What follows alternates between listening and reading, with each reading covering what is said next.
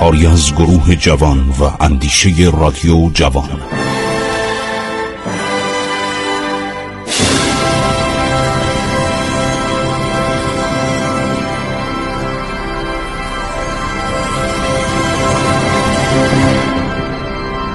بسم الله الرحمن الرحیم. به نام خداوند بخشاینده مهربان. با سلام و عرض ارادت خدمت شما شنوندگان عزیز مرتب عرض شود که ملکه مهد اولیا جهان خانوم نواب سعی می‌کرد این اتهام رو به امیر بندازه که می‌خواد عرض شود که ناصر الدین شاه رو خل کنه و دودمان قاجار از بین ببره خودش پادشاه بشه. محمد حسن خان اعتماد السلطنه در کتاب خلصه این مطلب رو عنوان کرده امیر رو به خیانت به سلطنت محکوم کرده. حتی پدرش حاجلی خان معمور اعدام امیر کبیر چنین اتهامی رو نزده اصلا امیر کبیر فکر کشتن شاه نبوده. عرض شود که بعدم مشکل داشته امیر کبیر با انگلیسیا و با روسا. یکی دو بارم سینیاوین معاون وزارت امور خارجه روس گفته که دولت ایران به صدر نماینده ایران در اونجا گفته که دولت ایران با ما بدخواهی می‌کنه. زیاد امیر کبیر به ما فرصت نمیده و اینا می‌خواستن آشودادا رو بگیرن کشتیهاشون وارد مرداب قاضیان بشه. یعنی ایران نوکر اینا باشه. این کاپیتولاسیون هم دست اینا دادود قرارداد تجاری. اینا خیلی مفصله. بنابراین همه دست به دست میدن. یعنی روسا که زیاد خوششون نمیومد انگلیسی ها دشمنش بودن و بعدم همونطوری که خانم شیل میگه یک دفعه 400 نفر شاه جمع می‌کنه و ایشون رو برکنار می‌کنه. حالا چه کسی باید جانشین اون باشه؟ شاه علا رقم بی تجربه خود اینو خانم شیل میگه. انتخاب معقولی کرد. او مرد با استعدادی را برای این کار در نظر گرفت. این مرد با استعداد کیه؟ میزاخان نوری. نوکر انگلستان. خب اینا میرن عرض شود که به امیر کبیر تومت می‌زنن ایشون می‌خواد شما رو برکنار کنه. حالا هم که شما می‌خواین ایشون رو برکنار کنید از سفارت روسیه کمک خواسته. چهار تا غذا اومدن اینجا. و دلگارگی سفیر پرنس هم بوده شاهزاده بوده. یه نامه می‌خواد به تزار بنویسه که وسادت کنه و شما رو نکشن. بنابراین میزاخان رو عرض شود که شاه میاره سه روز در قصر سلطنتی محبوس می‌کنه. میگه تو تحت الحمایه دولت انگلستانی. یا قبول کن که نوکر انگلیس باشی تحت الحمایه باشی یا صدر اعظم بشی. تو آدم لایقی هستی. یا آدم محیلی هستی. با ملکم رابطت خوبه. و جالبه که میزاخان یه نامه به سفارت انگلیس میفرسته. بفرمایید من تحت الحمایه شما باشم یا صدر اعظم ایران بشم. شاه به من گفته تو می‌تونی از پس امیر کبیر بر بیای. دولت انگلستان جواب میده. کلنل شیل. مسلما قرار داشتن در تحت حمایت انگلیس از تاج کیانی هم برتر است. ولی چون میزاخان جهت صدر اعظمی ایران برگزیده شده بهتر از خودش در این باره تصمیم بگیرد. عرض شود که نظر شاه تعمین میشه. صدر اعظم جدید با دست کشیدن از تحت الحمایگی انگلستان بدون که قدمی به سوی روسا بردارد تبدیل به یک ایرانی کامل العیار میشه. اینا خانم شیل. میگه ما بهش گفتیم برو تحت الحمایه انگلیس دیگه نباش. برو پیکاره و برو صدر اعظم باش که به درد ما می‌خوری. شاد چند تا مورد پیش اومد. یعنی دلخوریش با امیر کبیر از زمانی پیش اومد که اینا رفته بودن اصفهان. مهد اولیا و خدیجه تجریشی. معروف به جیران خانوم حالا این جیران رو من باید براتون مفصل بگم. این زن جدید سوگلی شاه بود. بابا اینم نجار بود و باغبون بود. در کجا در تجریش؟ اونجا یه دکان نجاری داشت و ضمنا میوه میفروخت. میوه می آورد تهران. براتون مفصل میگم. این اولین موردیه که اشاره میشه به جیران خانم. خدیجه خانوم جیران.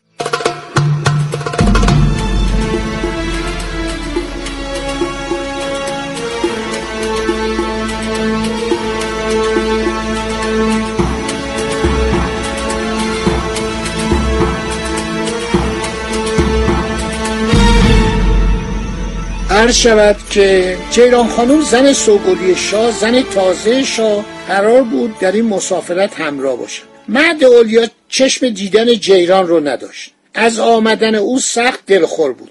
حسادت زنانه آمیخته با بدتینتیش برانگیخت. کاغذی به شاه نوشت گفت آقا این اومدن خج خانم تجلیشی چه لزومی داره؟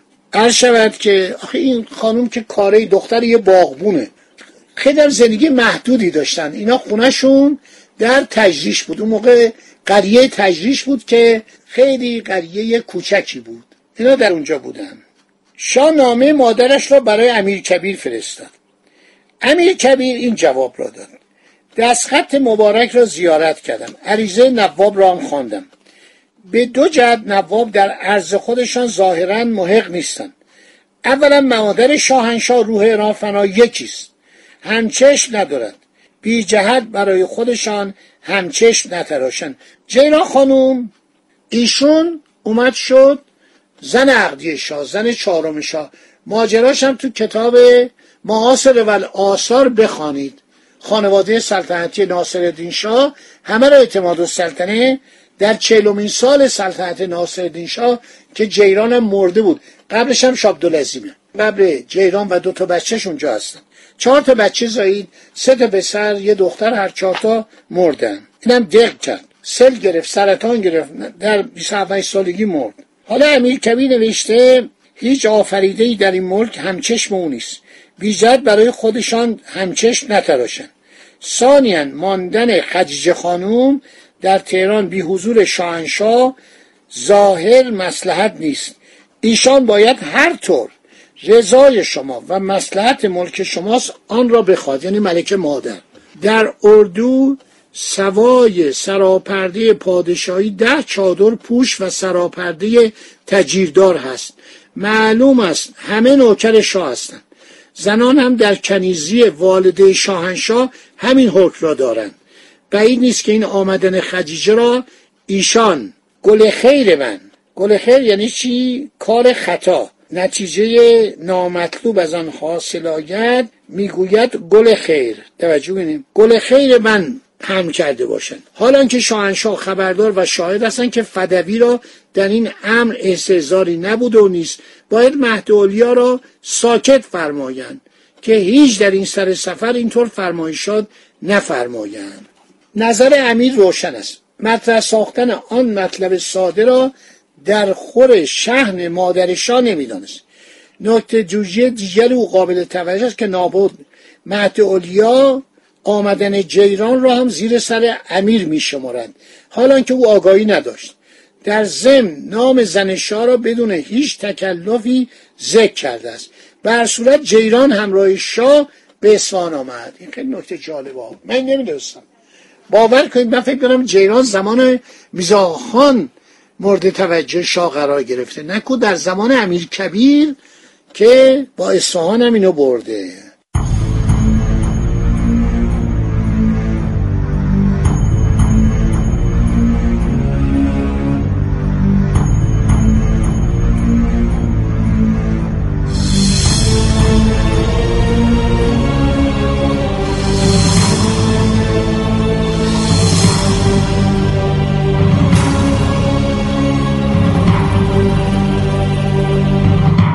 شاه گفته بود عباس میرزای ملکارا نایب السلطنه برادر ناتنی خودش در قم بماند. عباس میرزا دوازده ساله بود. محمد شاه او را خیلی عزیز می داشت لقب نایب السلطنه پدرش را به او داده بود. لقب عباس میرزا رو. به همان اندازه که محمد شاه از مهدولیا زن مطلقش بیزار بود مادر عباس میرزا را دوست می داشت کینه مهدولیا نسبت به آن مادر فرزندم معلوم بود. پس از مرگ محمدشاه مادر عباس میرزا اندیشناک بود. حتی میهراسید که پسرش را به نیرنگ مهد اولیا مسموم گردانند. از این رو حمایت کاردار سفارت انگلیس را خواهان شد. فرانت می نویسد کلنل فرانت. مادر عباس میرزا زن سوگلی محمدشاه و تنها زن مورد اعتمادش بود. سبب دشمنی سخت مهدولیا نسبت به او از همین بابت است. وی از جان پسرش به اندازه بیمناکش که تقاضای پناهندگی به سفارتخانه را نمود. دکتر دیکسون رو پزشک سفارت و نزد این بانو فرستادم. اطمینان دادم که سفارت سلامت پسرش را تضمین می کند اگر لازم افتاد مادر و پسر را در آنجا پناه خواهد داد. بعد میگه من به مهدولیان پیغام دادم. مزاحم این خانم نشید. دکتر نیکسون با مهدولیا ملاقات می‌کنه. و اون میگه خیلی خوب من کاری به اینا ندارم. در سفر اسوان ملکارا همراه بود. در راه بازگشت به قوم شاه گفت عباس میرزا و مادرش چندی در قوم باشند. ملکارا در خاطراتش می نویسد که برای من پیغام آوردن از طرف شاه که شما در قوم بمانی چون در تهران مفسدین بسیارند. امیر با تصمیم شاه موافق نبود ولی نظر خود را به شاه نوشت. گفت هر طور علا بگن ولی به نظر من اینو برای چی در قوم نگه میدارید هر شود شما هر چی بگید من حرف شما رو گوش میدم بعد عرض شود که شاه می‌خواست عباس میرزا در قوم به حالت تبعید بماند. قوم تبعیدگاه کسانی است اینو سفیر انگلیس میگه که از لحاظ سیاسی مورد بدگمانی قرار می‌گیرند. مهد اولیا نیرنگ به کار برد و شاه عباس میرزا را در آن شهر نگاه داشت. امیر نظام به هیچ وجه دخالتی در این کار نداشت. مردم دلشون سوخت. گفتم خب اونم پسر شاه بوده. چرا این کار کرده؟ شاه یک فرمانی صادر می‌کنه. عباس میرزا ملکارا بچه دوازده ساله بشه حاکم قوم. خب این مسائل میاد و عرض شود تا شب نوزدهم محرم. هشتم زیحجه شاه و رجال. 1267 برمیگردن. 19 محرم 1268 شاه پیام میده بر ازل میرزا تقیخان از صدارت. روز 19 شاه میگه شما برکنارید. حتی در بروجرد هم می‌خواست اونو برکنار کنه. شاه چند دفعه تکرار می‌کنه که من امیر نظام رو نمی‌خوام و او را به دربار نمیطلبیده. میرزا تایخان در خانه زیارتنامه آشورا میخون در دهم محرم نه روز پیش از معزولی یه نامه نوشته.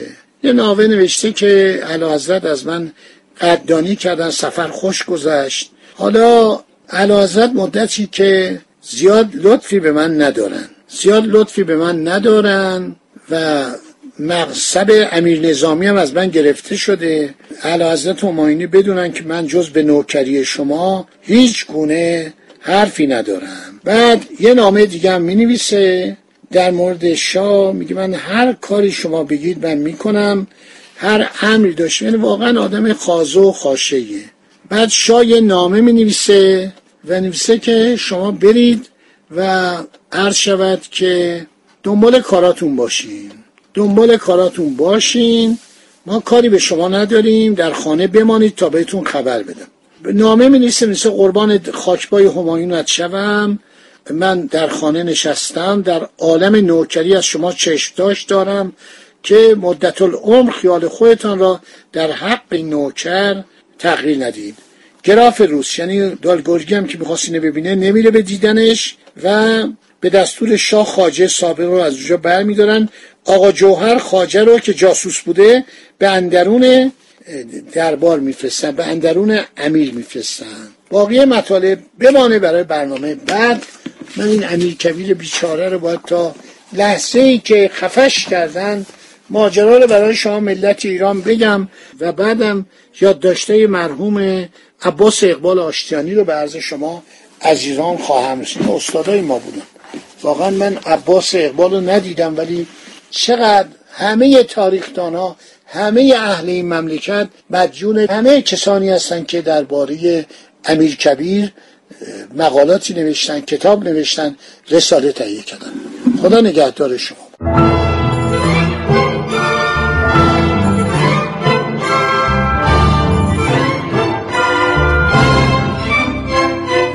عبور از تاریخ.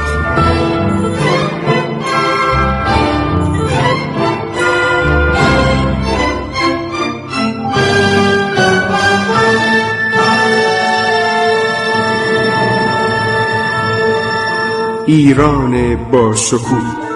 2800 سال تاریخ.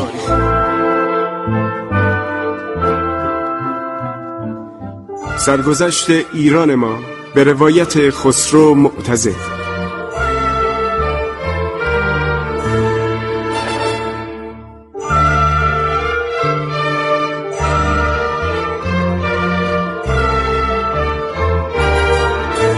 عبور از تاریخ. با رادیو جوان.